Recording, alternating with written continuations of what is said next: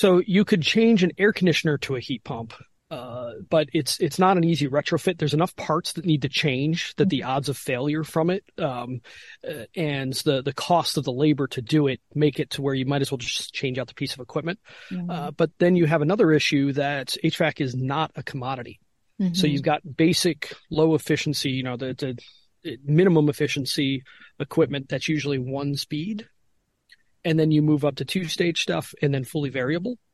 Uh, but you can't retrofit, say, a fully variable system, which will give you the best comfort in your home, mm-hmm. to most single stage systems, which is what you know a lot of furnaces would be.